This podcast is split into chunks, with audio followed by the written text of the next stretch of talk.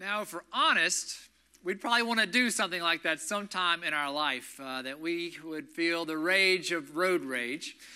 Uh, sometimes we might have been victims of that. Uh, recently, I was driving to a meeting uh, in Huntersville down 485 uh, for a clergy meeting that I was going to uh, with some other Methodist pastors. and so I was getting to the point where 45 has an opportunity to merge into Interstate 85. And if you've ever done that, it's kind of crazy. And if you're in those merging lanes, it gets you all slowed down. And so I was kind of like in the center lane. I want to get in the left lane so I could just, you know, keep going and not get hung up in all that merging traffic. So uh, there's a bunch of traffic in front of me. I looked in the left lane. There's a lot of traffic there, but I saw a gap coming. So I was waiting for my moment to slip over. And so the gap's coming up, but the, the cars right in front of me began to slow down. So I had to slow down. I hit the gap and I lost momentum. And so uh, it was on a slight incline, and, I'm in a Jeep, and it's not a Porsche, so you can't just take off and, and go fast and crazy. So the cars behind me had to slow down. I felt bad about that, so I, you know, kind of gunned it and tried to get back up to speed. And so we got past the merging lanes and all that, and, and back out on the straight thoroughfare. And then the car right behind me, I noticed, you know, went out beside me in the in the right lane, sped up, uh, went up past me over in the left lane, you know, a few yards up in front, and slammed on the brakes. I mean, slammed on the brakes and like, you know, we're going like 70, 75 miles an hour. And so I'm like slamming on my brakes and, you know, what's going on here? You know, what, you know, what's happening? And so I guess that I'd made this driver so angry by getting out in front of them, you know, that I slowed down a little bit that they were going to do this to me and, and slam on brakes. But like, I was, I'm, you know, I was like scared for my life. So, you know, so I pull over in the right lane and I just kind of gun it, try to get past them. And, as I pass the car, I look over and it's this young lady. She's in her 30s and she's giving me the bird and she's F you and you can just see it coming from her lips. And I'm like, dang, that's some rage right there. So I try to, you know, just go on and, and, and keep going. Uh, but then, like, she sped up. She got in front of me again, started slowing down. Like, we are playing this cat and mouse game on 485 and like you know i was scared i was mad like she's in this 2000 pound car you know projecting at 75 miles an hour that's a dangerous weapon and so you know, i was grateful finally to see my exit come up so i you know i went over and got in the exit lane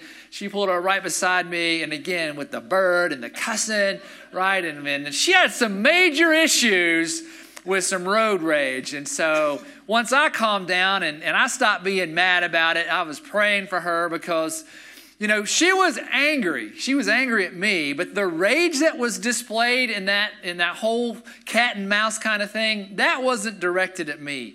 That was coming from down deep somewhere within her. Something was broken in her life in a major way. Something had been building up in her life, and she took that out on me, right? And I just think in our own lives, as we think about our circles of influence, the people that we hang out with and uh, that we are friends with, that we're married to, our kids, the people we work with, all that kind of stuff, go to school with, in our circles of influence, who do we know that has some anger issues? Who do we know that gets mad at the least little thing and just, just blows up or, or is constantly just carrying a grudge or, or mad at the world or mad at us or mad at somebody and and in our circles of influence, maybe even that circle of influence is a circle of one. And it might be me, it might be you that, that we struggle with some anger issues and that and we take that out on the people in our lives. And again, when we're lashing out with that rage, it usually means that there's something broken inside of us. And it's not really the person or the thing that we're lashing out that's, that's the problem. There's something else that's going on with us. So I just, as we think about that today, in our circles of influence, how does anger come up in the people that we love and care for or interact with on a daily basis or even in our own lives? How do we deal with anger? So today we have some great news that you know God is all understanding about anger and he gives us some great advice in the Bible. So we're going to turn there today and see what the scriptures have to teach us about dealing with everyday life with our circles of influence and influencing others, being influenced by others and dealing with this very real issue of anger because we all get angry. And so, what does it look like to do that uh, in a healthy and a Christian kind of way? So, uh, we're going to be in the New Testament today. Uh, a guy named Paul in the first century wrote most of the New Testament he started a lot of churches in what's now like Greece and Turkey, that sort of part of the world. And so what he would do is he would start a church, he'd go somewhere else, start another church, and then he would write letters to his churches because he couldn't be at every church every day. And so he would just encourage them and, and try to teach them things. And so today we're going to read a letter that Paul wrote to the church in Ephesus. Uh, which would be in modern day Turkey, the Ephesian church. And so Paul wrote to the Ephesian church in the first century and a lot of his letter is, is, addressed to the church. There's not a lot of unity in the church, there's a lot of disunity. And so Paul's encouraging people to be unified together in Christ. And so a part of that, he does some real practical teaching about everyday stuff. And part of that is about how to deal with anger. So let's look at Ephesians chapter 4, uh, where Paul talks about this in verses 26 and 27. In your anger, do not sin. Do not let the sun go down while you are angry, and do not give the devil a foothold. In your anger, do not sin. Do not let the sun go down while you are still angry, and do not give the devil a foothold. So, Paul has three specific things that he talks about in dealing with anger. So, let's take those one at a time. The first one says, In your anger, do not sin. And what I take from this is that Paul recognizes that we're all going to get angry. And that's just a normal part of being a human being. You know, you're going to get angry. It's okay. It's okay to be mad. It's okay to be angry. The trick is when we're angry, what we do with it is what matters. In your anger, he says, do not sin. That means do no harm to someone else, right? Don't do anything wrong in your anger. Don't, don't harm God, don't harm others. So when you're angry, right, you're going to be angry. Just be careful how you respond to that. As we read the Bible, sometimes it says that we really need to be angry in life, that there are things in the world that are unjust, there are things in the world that are wrong, there are, are, things that are just not right. So when we see things in the world that are hurting other people, they go against God, that should make us angry. We should feel some righteous anger. Something's not right here, and that should make us mad right? And so when we see that children are abused, that should make us angry. When, when people are bullied at school or at work, that should make us angry. When, when people are starving to death in, in our own city, right, that should make us angry. When people are, are homeless and don't have anywhere to lay their head, right, all these kind of things should stir up some emotions in us. Right? And so if, if we go through life and we don't encounter a lot of anger, especially uh, anger that's empathetic, and when we see other people who are hurting, right, we might want to check our pulse because God has created anger within us to rise up when we see things that are, that are wrong, that are unjust. And so God calls us to, to see those things, get mad about it, and to do something constructive about that. Even Jesus got angry, and he had some righteous anger. There's a passage in the Bible, in the Gospels, in the early part of the New Testament, where Jesus gets so mad. He goes into the, the local place of worship in Jerusalem. This is like 2,000 years ago in Israel, and there was only one place you could really go in the whole nation to worship. It was called the temple. It's this big place to worship. Kind of, you think about it like a big cathedral church. And so the Jewish people went there to worship, and they had to go there to worship. And so Jesus went there, and he saw that they were doing some wrong things there. And in that day, uh, to be forgiven for your sins, you, you had to have the priest offer up a sacrifice of an animal, and that was to take the place of your wrongdoing, uh, and so to, to take away your guilt and your shame. And so people had to come, they had to buy the animals, they had to get the priest to sacrifice them. So if you forgot your animals or you didn't bring them with you, you could buy them at the temple, probably marked up, kind of like when we go to a you know a ball game somewhere, or go to the movies, they, they, they hike the prices. Uh, but the, the, other catch was when you went into the temple, you couldn't use the secular uh, currency from the Roman world. And so you had to use religious currency. So you would have to take your secular currency, you'd have to, you know, transfer it, get religious currency. And there was a nice fat fee for the people who were lending you that money, right? And so Jesus sees all this stuff happening and he loses it. And, you know, he flips the tables over of the money changers. He, he, he chases them out of the temple. He said, This is not supposed to be a den of robbers. This is my, a house of prayer. This is my Father's house. Right? That'd be like if you came here and, you know, the requirement for being a Christian would be that you had to receive communion every Sunday here in this space. And so you couldn't bring it with you, but we would sell you the bread and the grape juice and and by the way, it's going to be a little more expensive than what you could get at Whole Foods right up the street here. And we're going to add a little bit to that. And, and you couldn't buy that from us with dollars. It'd have to be South Park Church cash. And so we gladly change that for you for a nominal fee uh, so that you could come and receive communion. That just that doesn't feel right, does it? So that's what Jesus was rebelling against, and he was mad. He was righteously angered. And so he started flipping some tables, and he wanted people to know that this needs to stop. So, do we, in our circles of influence, do we feel that righteous anger when we see something's wrong? And are we able to, to respond to that in a way that does not cause harm or wrongdoing? There's all kinds of anger. There's, that, there's righteous anger.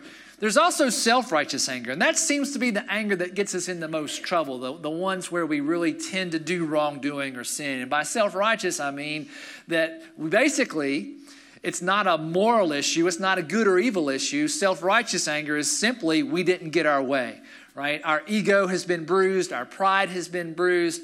We're not in control of the situation that we want to control. Uh, and so we get real mad about that, like a five year old. But instead of acting like an adult, we lash out because we don't get our way. And I'm sure maybe you've been in a situation like that. Uh, that's not righteous anger, it's self righteous anger. And that's really where we lash back at people like, like nice little pastors in their Jeeps on Interstate 485, right? So, self righteous anger where we just get mad because we didn't get our way and we act like children. And then there is anger against God. You know, some people say, "Wow, Pastor Kyle, is it okay to be mad at God in our lives?" And I, you know, I think my my response is, I think God's big enough to handle our anger as long as we don't do harm in, in taking that to God. I'm afraid that a lot of times when we're mad at God, we're mad at God for something that's not God's fault, and we transfer it over onto God and we really rail into God.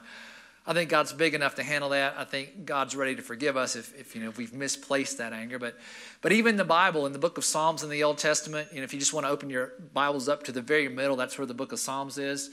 Some of the people who wrote those Psalms, they were honest. And the book of Psalms has expresses like every human emotion in there that people take their emotions to God. And, and some people in the book of Psalms are mad at God. And, and they say to God, Why is this happening? And where are you? And why aren't you intervening? And, and, and I, I, what I think is cool about that is that God allows us to be honest with our expressions to God.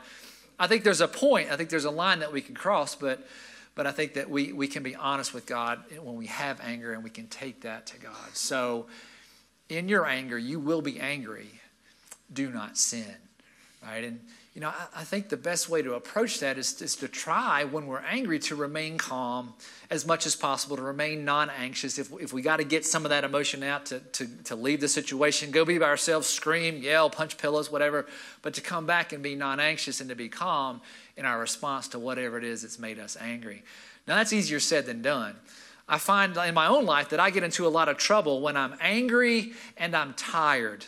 Because uh, when I'm tired, I don't have that patience, and it's harder to be non anxious. It's harder to, to remain that calm demeanor. And so instead of having a long fuse, I have a short fuse. So when I'm tired and I'm angry, that's when I snap and say stuff that I really regret later. So in your life, when is it that you're most uh, at risk of doing something harmful when you feel angry?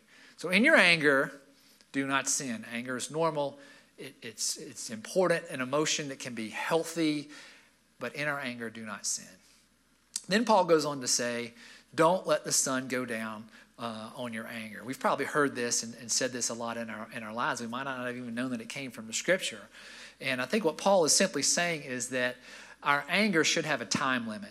We shouldn't hold grudges. We shouldn't hang on to our anger for a long time. Now, Paul says, you know, you should get through your anger before the day is over.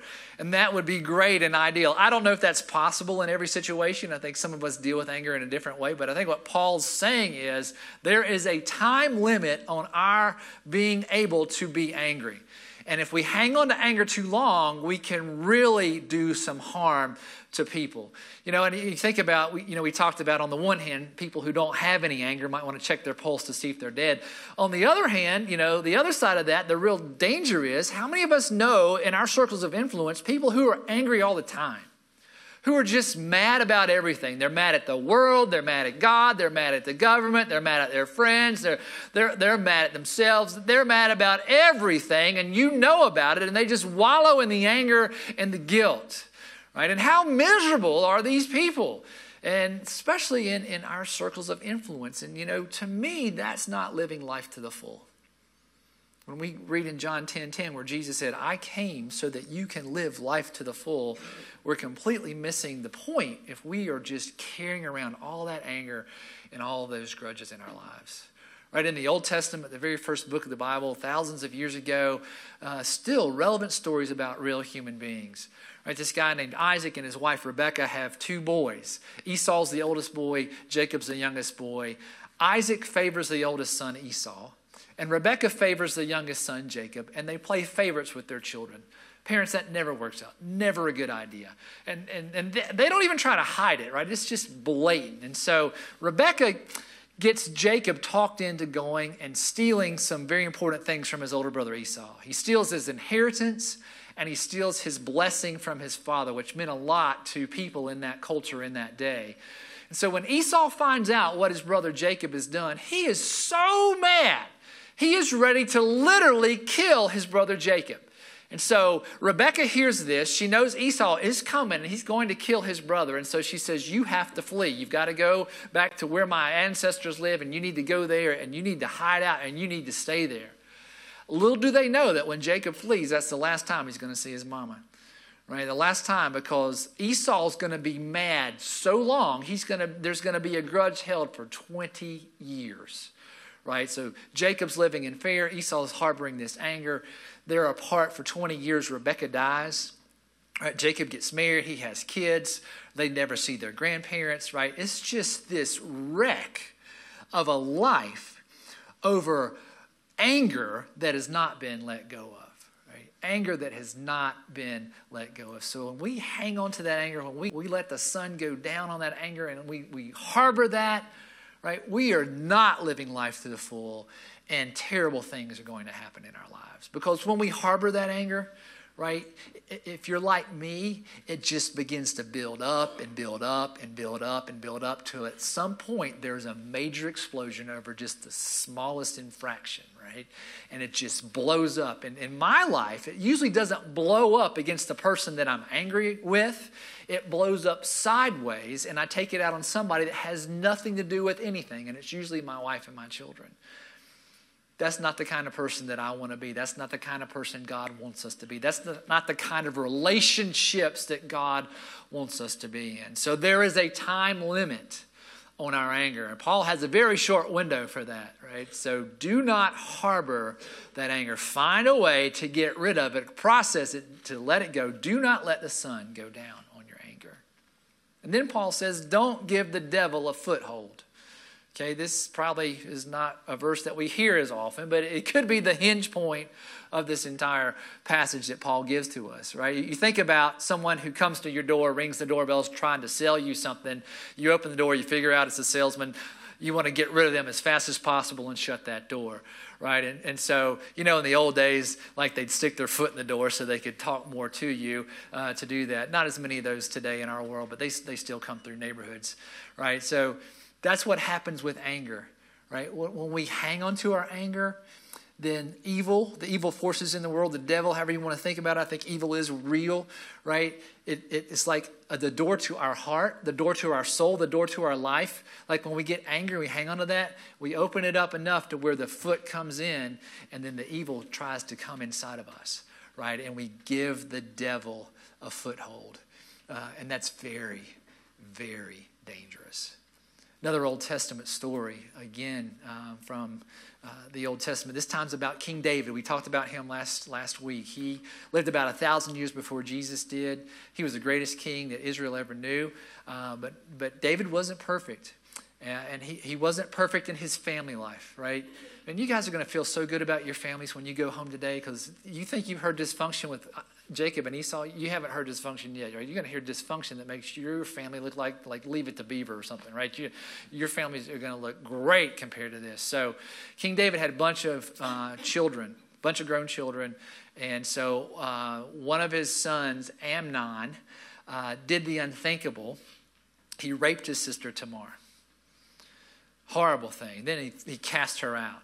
Uh, lots of cultural implications that went with that, lots of shame, lots of bad consequences for something that she didn't do. David did nothing about it. Nothing. It bothered him, but he did nothing about it. But it sure made his other son, Absalom, very mad to the point that he was furious. And he just, he let the anger kind of just well up inside of him and build and build and build up inside of him. And instead of like seeking legal means to say, hey, this happened, you know, this is not right, we got to hold my brother accountable, right? He just kept that anger inside of him. He gave the devil a foothold and built it up, built it up, built it up. In the end of two years, he arranged to have his brother killed. And it was very clearly that he had ordered the hit, I guess, if you will, for his brother to be killed. And so David finds out about this. Absalom flees from the kingdom, and he's gone for three years. Again, more anger welling up inside of him. I'm sure there's anger welling up inside of David. Uh, and so at the end of three years, Absalom comes back and he leads a revolt, a civil war against his dad, and he gets some of the army to, you know, to, to pair off on his side to fight against some of the other army guys in Israel, and they have this big battle. And a lot of people die over this who are not even related to the royal family, and then Absalom himself dies. Right? So now you've got King David, two dead sons. His, his one, one of his daughters has been raped and disgraced, and right in this horrible situation. Why? Because of anger and unresolved anger and anger that went to explosion kind of levels went sideways because it wasn't dealt with in the right way in a godly way and it blew up right? Right. This is like where uh, Star Wars meets the Bible. You know, how do you get to the dark side? Uh, the dark side, the path to the dark side is through fear and through anger, right? And it's true in our lives. It's true in the Bible and it's true in our lives. Jesus himself says in the New Testament, in the first book of the Bible, uh, New Testament, Matthew's gospel, right? Matthew was the disciple of Jesus. Jesus says this He says, You've heard that it was said, right? In the Old Testament, the laws of the Old Testament, that, that it's wrong to murder, and it's absolutely wrong to murder. But then Jesus says, I say this to you. Anyone who, who is angry with their brother or with their sister is liable to the judgment of God. Yes, murder's wrong, but guess what? What's at the heart of murder? Anyone who's angry with their brother or their sister right? And that doesn't necessarily mean a blood relationship, right? Then you are liable to the judgment of God because at the, at the heart or the root of anger, or of, of murder, is anger. Right?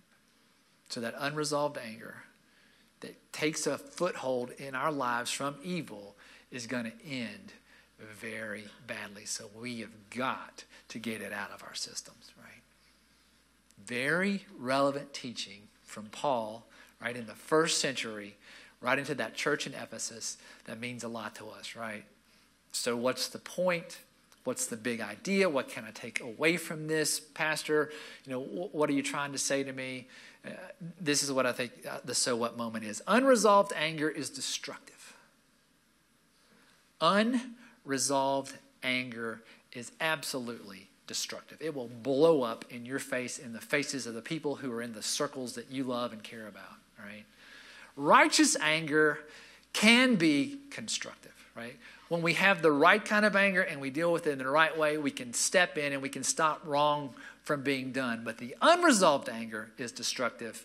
The righteous anger can be constructive. Now, this is what Paul says. Well, well how do you have constructive, you know, uh, dealings with anger? This is what he says in the, in the rest of Ephesians 4. He says, Get rid of all bitterness, rage, and anger, brawling and slander, along with every form of malice. And this is, coming to the point here. He says, Be kind and compassionate to one another, forgiving each other just as Christ God forgave you, right? The way to deal with anger is to be kind. The way to deal with anger is to be compassionate. The way to deal with anger is to be forgiving. Now, that, that's going to be a whole nother message in two weeks from today, right? So I want you to come back and we're going we're going to talk about being kind and compassionate, especially being forgiving with each other.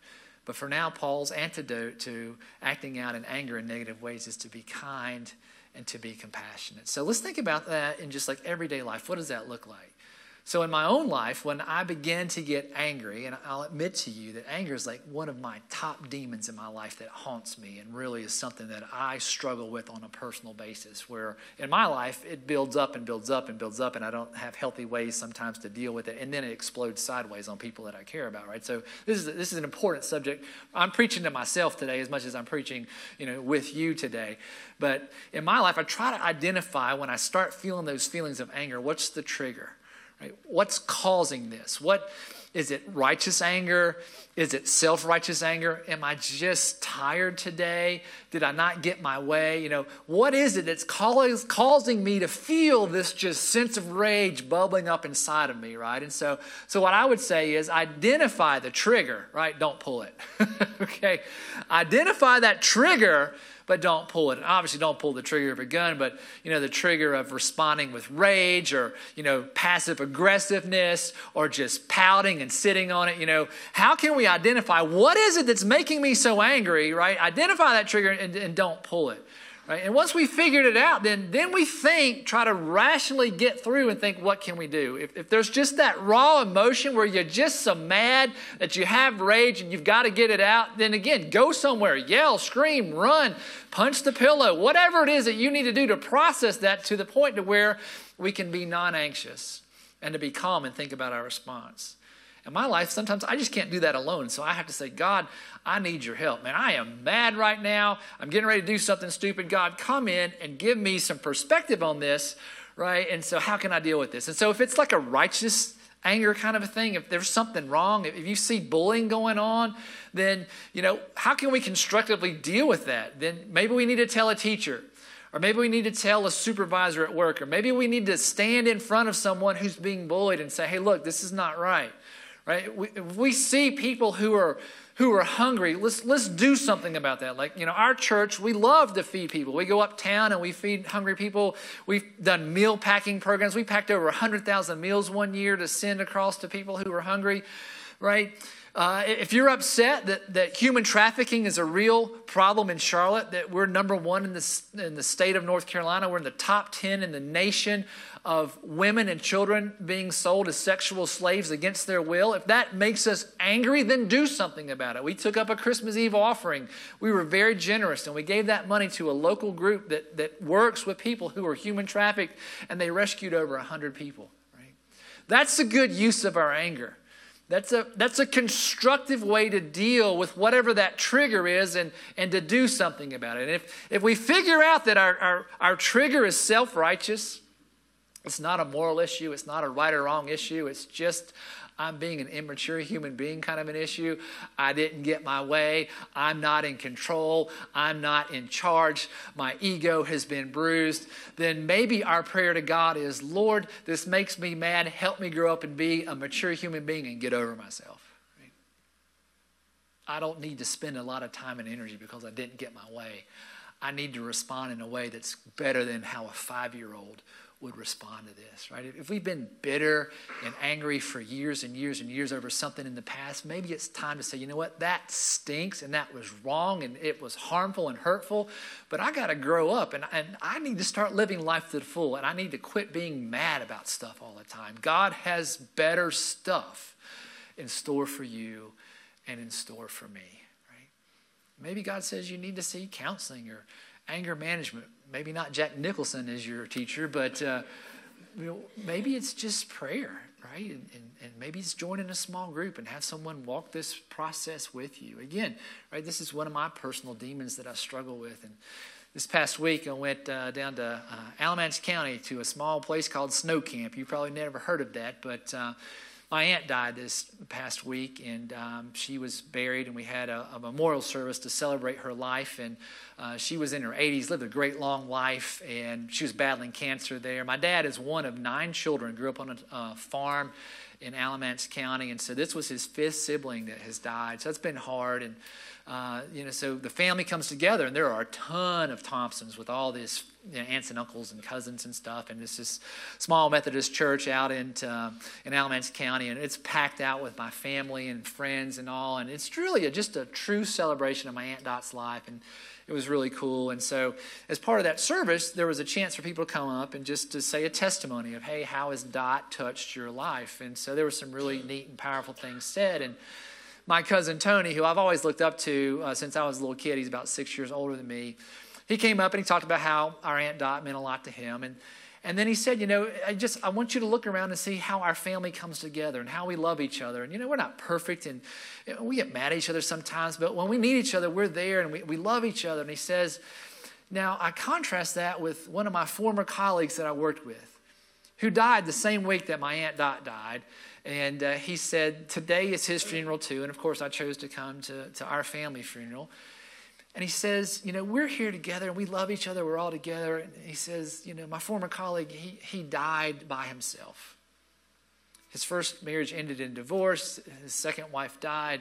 He has grown adult children who he doesn't talk to. They're estranged because they got mad at each other years ago and don't even know why anymore. But they're so mad they don't talk to each other. So, in the last year of his life, he had cancer and he told no one about it. He fought the cancer by himself. He died alone. He died without his family because he was mad at his family. His family was mad at him. Right? And I look at that and I hear that story from my cousin Tony. And I'm just, thank you, God, that I'm a part of this family, you know, the Thompson family that loves each other. And I think about this poor man and just, you know, I just pray for his soul and, and for his remaining family. And I look at him and I think, you know what? If I'm not careful with my own anger, that could be me one day. And I don't want to be that guy. And I don't want you to be that guy or to be that lady who carries that anger that just enslaves us in our lives that's just not worth it. And so I'm asking you to join me in saying, we're not going to live life like that. We're going to follow what Paul wrote in the New Testament in the book of Ephesians, and, and we're going to ask God to set us free of the anger that might be binding us up right? Because unresolved anger is destructive. It will ruin your life and the life of the people that you care about, those circles that you care about, right? Righteous anger can be so constructive when we do what Paul says, right? Let's look at it one more time in Ephesians, right? Ephesians chapter 4. Can you get, there we go. In your anger, do not sin. Do not let the sun go down while you are still angry, and do not give the devil a foothold, right? Identify the trigger, don't pull it. Brothers and sisters, anger can be good, it can be helpful when we see things that are wrong, but it can be destructive, right? Paul gives us a way out. So when you deal with anger, look to Jesus and let Him free you from the destruction that anger can build.